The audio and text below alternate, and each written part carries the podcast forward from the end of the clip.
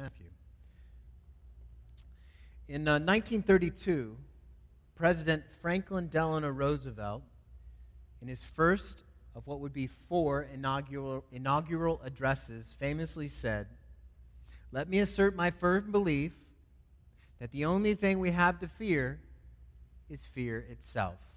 Nameless, unreasoning, unjustified terror which, terrify, which paralyzes needed efforts to convert retreat into advance. Now, FDR gave this speech as the nation was gridlocked, was trapped in what history is called the Great Depression. His point was that the only thing keeping America back from a full economic recovery was fear. Just irrational, um, paralyzing, unreasoning, unjustified fear. And so his message was don't be afraid. I'm sure it had it was effective and it had good meaning at the time, but when I think of my fears, when I think of the fears that I have, when I look at the catalog of fears that I'm tempted by, tempted by, I need something more than just don't be afraid. I need something more than that. I, I need to have a good reason. I need someone not just to say, hey, don't be afraid. I need a reason not to fear. Otherwise, it's just happy thoughts. Happy thoughts and mere optimism does nothing to put the kind of fears that I face to flight. I don't know about you, but I have my share of fears. If you don't, you're probably young. Life will teach you that there is that we ha- we will work we will have to fight with fear and so today we're going to talk about something that helps me and i hope will help you put your fears to flight we're going to talk about how jesus by defeating death obliterates once and for all any reason to fear we're going to talk today about how jesus in defeating death, obliterates all reason to fear. The open tomb gives us reason not to be afraid this morning. We're going to see it in two ways in Matthew chapter 28, verses 1 through 10. So if you have a Bible, follow along as I read. Verse 1 says, Now, after the Sabbath, toward the dawn of the first day of the week, Mary Magdalene and the other Mary went to see the tomb. And behold, there was a great earthquake, for an angel of the Lord descended from heaven and came and rolled back the stone and sat on it. His appearance was like lightning, and his, his clothing white as snow. And for fear of him, the guards trembled and became like dead men. But the angel said to the women, Do not be afraid. For I know that you seek Jesus who was crucified. He is not here, for he is risen, as he said. Come, see the place where he lay. Then go quickly and tell his disciples that he has risen from the dead. And behold, he is going before you to Galilee. There you will see him. See, I have told you. So they departed quickly from the tomb with fear and great joy and ran to tell his disciples. And behold, Jesus met them and said, Greetings. And they came up and took hold of his feet and worshiped him. Then Jesus said to them, Do not be afraid. Go and tell my brothers to go to Galilee, and there they will see me. Let's pray. Lord, help us today as we open your word. We open your word and ask us, and, and we would ask that you would pierce our hearts. Lord, what we don't need is just to learn a thing or two this morning. What we need is to hear your voice, to know your presence, and to be comforted by the empty tomb. I pray that would be the effect for all of us at the end of this sermon, Lord. In Jesus' name we pray. Amen. Jesus, by defeating death, obliterates all reason to fear. Now, you might be here and have questions about whether or not the resurrection actually happened. we're not going to spend much time, if any time, on that question, those, though those are legitimate questions. In fact, we have a pamphlet, a, a document for you at the help desk where you can read all the common objections and why we believe good history and, and evidence says that Jesus did, in fact, rise from the dead.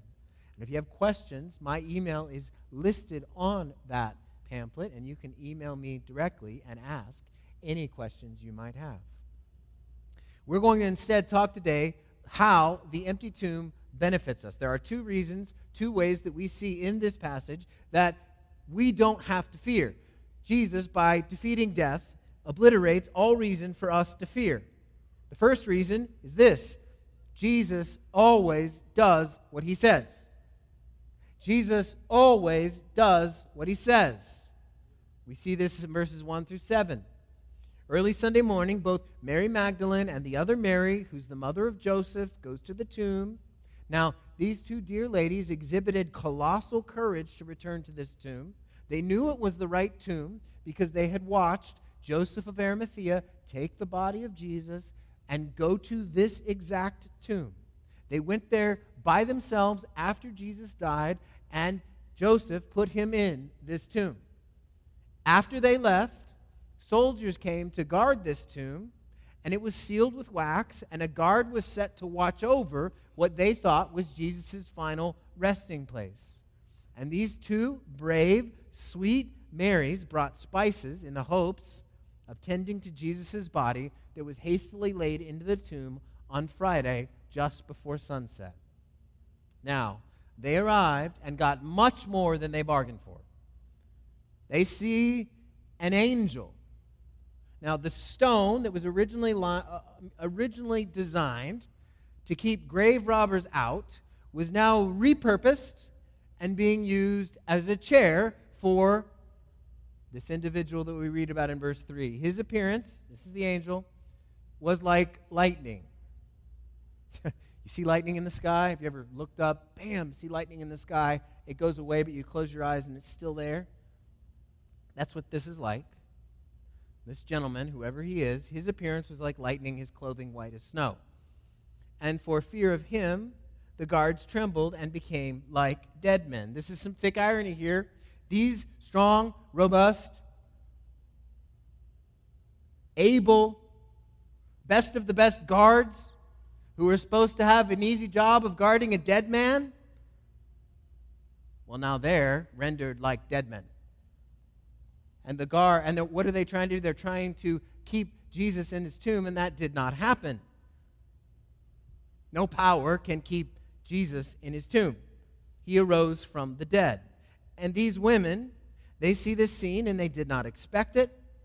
And the angel, the very first thing out of his mouth is this Do, verse 5, do not be afraid. Now, in the original, it literally says, You both, do not be afraid. Now, the implication is this he, the angel's contrasting the two Marys and then the guards. So the two Marys are there with this guy in lightning clothes, and they're like, What? And so they're afraid, and then the two guard, or the, the guards, however many they are, they're acting like dead men on the ground. And the angel says, You, you have no reason to be afraid. They, they do. I have bad intentions toward them. I am not happy with them. These people, they should be acting like they deserve to be dead, but they're only just stupefied because they don't know what to do with me because I'm wearing these shiny clothes. And so that's the idea here. And the angel goes on to say, For you, for I know that you seek Jesus who was crucified. He is not here, for he is risen, the angel says. Now then he throws in these three little words that we can really that we can just skip over because you know when you read the Bible, you read it fast and sometimes you just skip over little little small words and don't think they mean very much. But we read this, as he said. He is not here, for he is risen as he said. Why do they not need to be afraid? Because Jesus always does what he says. Jesus said, I'm going to die. and I'm going to come back. And when he said something, now the, the, the, disciples, they didn't have any category for what that meant. And so they weren't carrying that in their mind, probably. They have no idea because there had been no one who had ever died and come back to an, an indestructible life. Sure, there were people that came back, but then they would die later. But this is different. Jesus said, I will die and I will rise again. He did, said this four times in the book of Matthew. We read one in chapter 16, verse 21. From that time, Jesus began to show his disciples that he must go to Jerusalem and suffer many things from the elders and chief priests and scribes and be killed, and on the third day be raised. Now, though he talked about it, none of his followers understood what he meant. Now, this rising business is not just like, you know, just a happy kind of thought. It's not like the angel said, listen, you guys, don't be afraid, because wherever you go, Jesus is right there with you. I mean, that's lunacy and not helpful. They don't say, hey, listen, you still have the memories you had with Jesus. Remember those times. He doesn't say, lift the cold, frosty one to Jesus and say, it was a good run. He doesn't say any of those things. What does he say? He is not here, he has risen. This means that Jesus, our Jesus, if you're a Christian, has physically risen from the dead. His body is not a spiritual resurrection where he doesn't take on flesh. No, he took on flesh. He did exactly what he said he would do. He did it. This is what he did. You can trust. He, the, the angel saying, Listen, Mary's, you can trust Jesus. When he says he's going to do something, he's going to do it. And you know what? We can too. And you know the other thing, the fascinating thing is in verse 6. The angel says, Mary's, let me show you. Look at here. He says, He is not here, for he is risen. As he said, Come and see the place where he lay. They go in and they see that there is no Jesus there. You see, the, the stone was rolled away from the tomb, not to let Jesus out, but to let these ladies in. Jesus didn't need that, that stone to be rolled away. He can walk through walls, we'll find out later. He can walk through stone. The angel wants these ladies to see you have, you have reason to hope and not be afraid. Jesus is true to his word. Jesus is true to his word. That's the same message for us today. We have the same reason not to fear. We have the same reason to heed the message of the angel. When the angel says, Do not be afraid, we do not have to be afraid either. Why? Because we can take Jesus at his word as well. He always does what he says he's going to do. Always. Now, I don't know about you, but let's think about this. If Jesus can do something as great as rising from the dead, something no one else had ever done, if he could not just predict that he would die and, and somehow uh, or that he would die and then come back, if he could do that, he's somebody we should listen to. Though the darkness of death steamrolled him, death did not have the final word. In every other situation, with every other person, death always was able to still every tongue and quiet every mouth, each time, every time. But this one time, there's Jesus. And that time, Jesus came back and the angel says, You don't have to be afraid. We can take Jesus at his word. Though death always claimed all its victims indiscriminately the young and the old, men and women, good and evil, the noteworthy and the anonymous, the great, the small, the mighty, the weak, each time, every time, except this one time when Jesus died and he came back. You can take Jesus at his word. This monster, death, is mankind's oldest and fiercest enemy. No one has ever or could ever, ever evade its clutches. No one could hide from its stare. Everyone was killed by death. Each time, every time, except this one time. There's this Jesus. Jesus killed death. And what does that mean?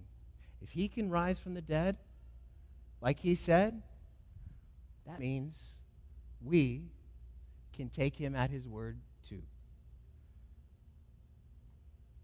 So, why do you have reason not to fear this morning?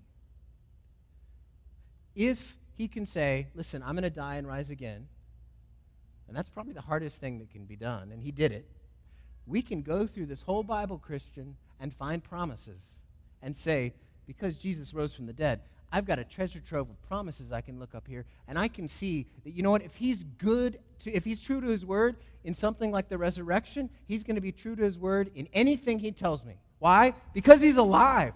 Now, do you see that if Jesus was dead, those promises would mean nothing? It would mean nothing.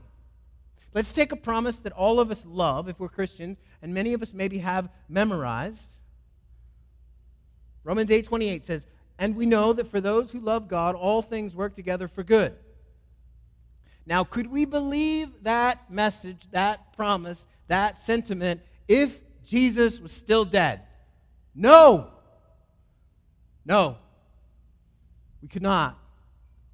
We would be duty bound to read something like this if Jesus, our Savior, Jesus, our substitute, Jesus, our advocate, if he was still dead, we would have to say, that is a lie. Things do not work together for good. How do I know? Because there was no one like Jesus. He was the best, he was perfect, he was sinless. He was killed on trumped up charges. He was ferociously loyal to God. He always loved God. He loved to do His will. He loved to bring Him glory. He was doggedly committed to doing the Father's will over and over and over again, and yet He died and He is still dead. So, do all things work together for good? No, they do not. But if Jesus is alive, they do. For Christians. For Jesus, if Jesus is alive, they do. Now, we have to recognize this. We have to recognize this. There's promises like this that we have throughout the Bible. And we know that for, for those who love God, all things work together for good. Now, when the disciples stood there watching Jesus die, for those that got close enough to see, none of them said, Ah, I see how this is going to end. He's going to die he's going to rise again. And then the church, for ages on, is going to celebrate his resurrection and sing songs like, He's risen from the dead. No, they saw Jesus die and thought, This is about the most messed up thing in the world. There is no good that can come of this. And you know what? Sometimes when we face things in our lives, things that are frightening, frank, things that are scary, things that are tragic and catastrophic. As Christians, we can face those things and have those things happen to us and say, there is no way there's any good that can come from this. And you know what? It'll seem like that maybe for a while. But because we have Christ who has risen from the dead, because we have Jesus who has risen from the dead, who has been crucified for our sins and has risen from the dead, and who is, at the, who is even now at the right hand of the Father, interceding for us in heaven, we can know that no matter what our fears are, no matter what happens to us, even if the worst comes upon us, we can know that that does not thwart God's purposes for our lives, and that does not make it to where where, where things are all out of control. Now, we, we might not be able to understand how, how everything works together for good in this lifetime. He's not going to explain it to us. Do you know how he explains how things work together for good in our lives individually? He says, Look at the empty tomb. He doesn't say, I promise I'll explain it in such a way that you'll get it in this lifetime, because you know what? We won't. The hardest things that happen to us probably we won't understand this side of being with Jesus.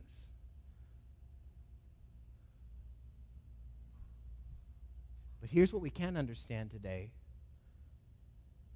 No matter what we face, we do not face it alone. Our passage would direct us away from our fears and to this empty tomb. And to hear the voice of that angel, do not be afraid. You look for Jesus, who was crucified. He is not here, for he is risen, just as he said. He always does what he says always. So, what reason? What's one reason that we have not to be afraid this morning? Jesus is alive. And he always does what he says. Always. Read the Bible, find promises, own it, and say, He always does what he says. This is his word. These promises are mine. I know that if he can rise from the dead, then he can keep a promise that I can find in here for me. He always does what he says, and we don't have to be afraid.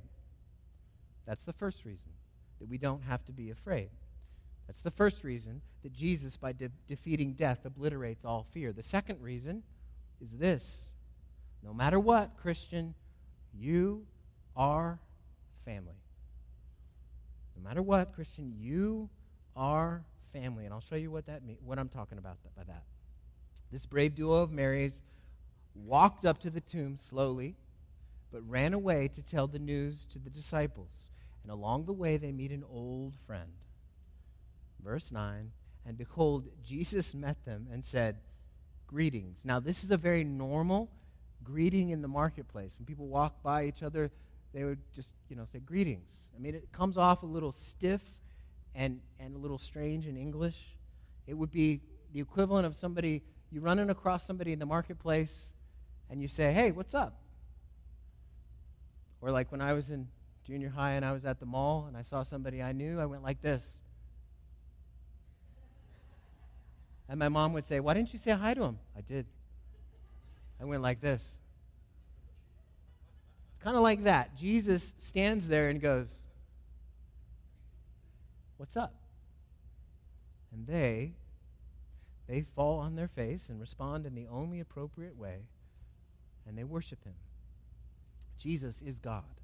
Notice Jesus doesn't correct them. He doesn't say, whoa, whoa, whoa, only worship God. No, Jesus is God. That's another sermon. But if you have questions about who Jesus is, recognize he is God. Now, Jesus says something very similar to the ladies as his messenger with shiny clothes did. Jesus says in verse 10, What? Do not be afraid. Go and tell my brothers to go to Galilee, and there they will see me. now, what's remarkable about that sentence is that Jesus called those disciples my brothers. Now, if there was any crowd of people to disown, if you're coming from Jesus' perspective, it's those guys, those disciples. When last we're with them in Matthew, were they acting like his family? No. Were they sticking by him? No. Were they saying to the Romans, hey, he's with us. Whatever you do to him, you do to me too? No. Were they testifying at, on behalf of Jesus at his trial, saying, this is a lie? No. Were they acting like brothers? No, they were acting like cowards. Remember the scenes that we saw at the Last Supper when Jesus was in the garden, he took his three best friends, Peter, James, and John. He took them there as he went to pray. What did they do? Pray along with him? intercede for the hour? No. They fell asleep. They fell asleep as Jesus is weeping, as he's wailing, as he's sweating blood. They fall asleep and they catch their Z's. And then Jesus rouses them, and as they wipe their sleep out of their eyes, it's just in time to see a Roman detachment coming to arrest him under the cover of darkness. And do you remember what the disciples did? Matthew 26, 55. Jesus says to the, those coming to get him, Have you come out as against a robber with swords and clubs to capture me? Day after day I sat in the temple teaching, and you did not seize me. But all this has taken place that the scriptures of the prophets might be fulfilled. Then all the disciples left him and fled. Is that acting like brothers? No. And it got worse. When Jesus was put on that illegal nighttime trial, Peter mustered the nerve to go to the courtyard of the home that it was being carried out in. And we read this Now Peter was sitting outside in the courtyard, and a servant girl came up to him and said, You also were one were, were with Jesus the Galilean. But he denied it before them all, saying, I do not know what you mean. And when he went out to the entrance, another servant girl saw him and said to the bystanders, This man was with Jesus of Nazareth. Again, he denied it with an oath. I do not know the man. A little while, the bystanders came up and said to Peter, Certainly, certainly you two are one of, you too are one of them, for your accent betrays you. Then he began to invoke a curse on himself and swear, I do not know the man. Peter curses himself to prove he does not know Jesus. And Jesus, what does Jesus refer to disciple, the disciples and Peter as? Those guys? Those cowards? Those traitors? No.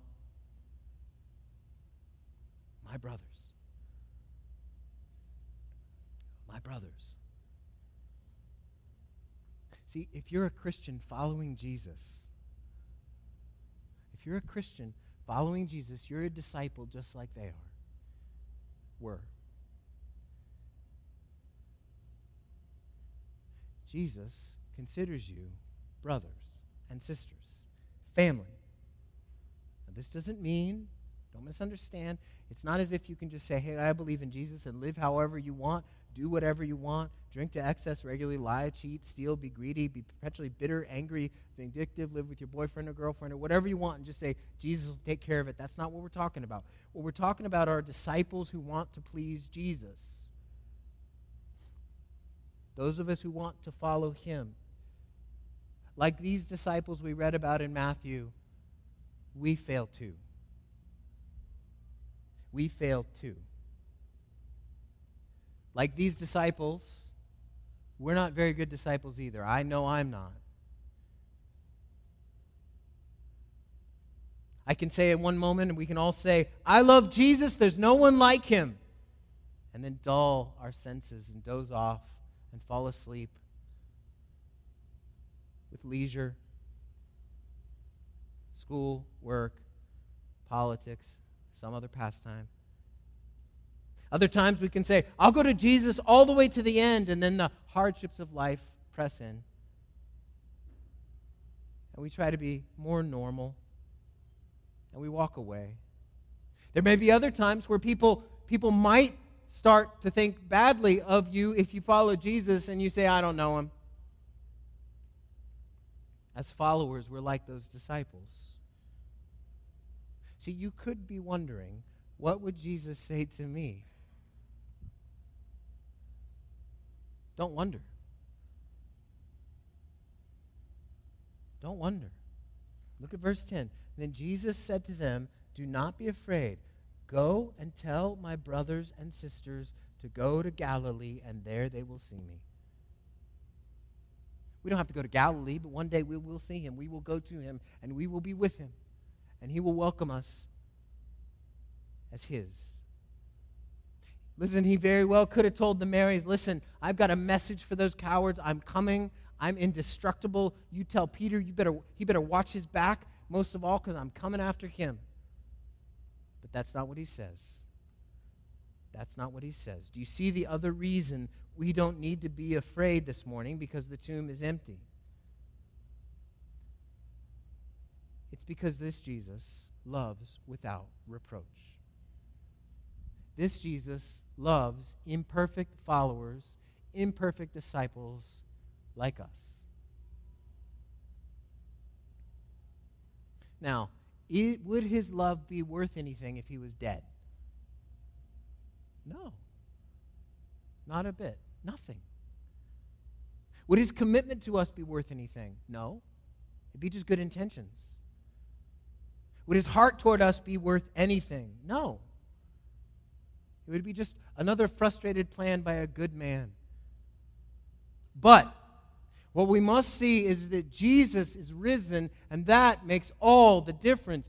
Jesus is alive, and he regards you, Christian, as his. And though you fail, though I fail, though we all fail, we can know that Jesus will not fail us. How do we know this for sure? Because he's alive.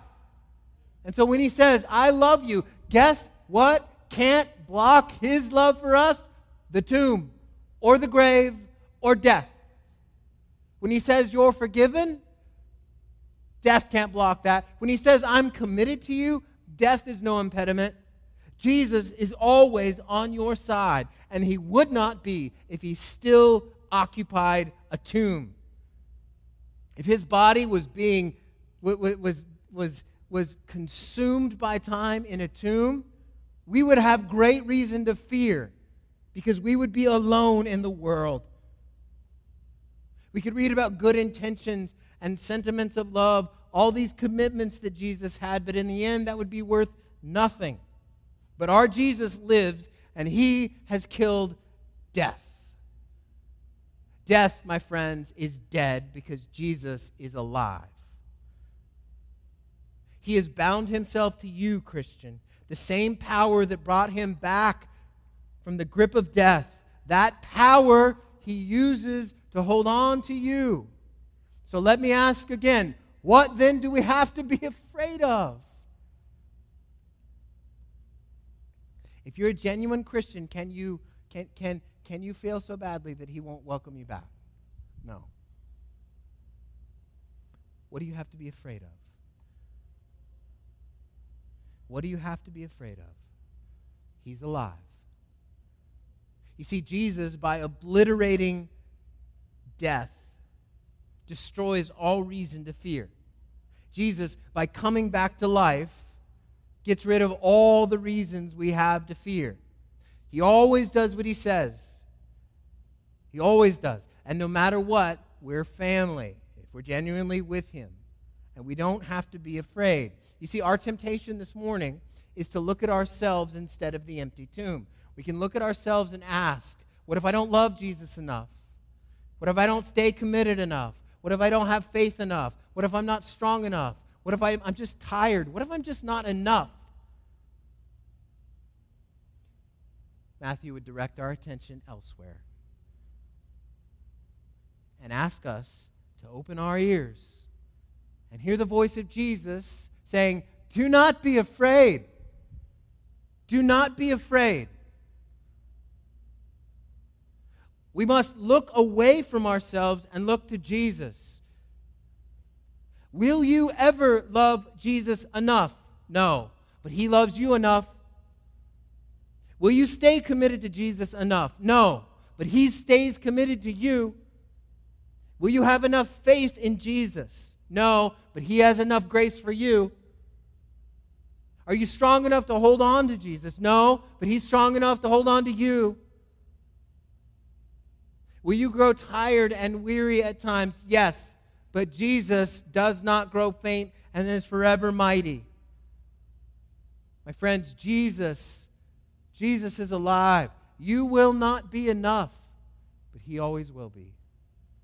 Therefore, we have no reason to be afraid. What's your fear? Look, what does the angel say? Do not be afraid. What does Jesus say? Do not be afraid.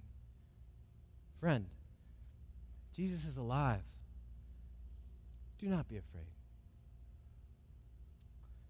Let's pray. Lord, I pray for all of us. Lord, we all walk in with different kinds of challenges and fears and troubles and anxieties different kind of heartaches and, and just pressures, Lord. And, and so all of us can be tempted to fear in different ways. And I pray that instead of listening to those voices that accuse in our head, those voices that, that just say things that you're not, we're not worthy enough or that we are just so horrible that there's no way we can be forgiven, Lord, I pray that you would help us not to listen to those voices. I pray that we would be people of the word who recognize that Jesus always does what he says. He said he would come back, and he did. So these promises that we have in the Bible, we can hold on to those. Those are ours. And we know that he will never disown us. And so, Lord, I ask that you would comfort us with these words. I pray if there's any in here who do not know you, if there are any watching, Lord, I pray that you would, I pray that you would move on their, their mind to recognize what they need most of all is Jesus. I pray that that fear they carry inside would push them to you. I pray that they would stop trying to pretend like they have everything together and humble themselves and just come to you and ask for help. For us that are Christians, Lord, I pray that you would help us not to be people who carry fears around. I pray that we would be more convinced by your resurrection than by our fears. I pray we would be a people confident that because our Savior lives, our fears can die.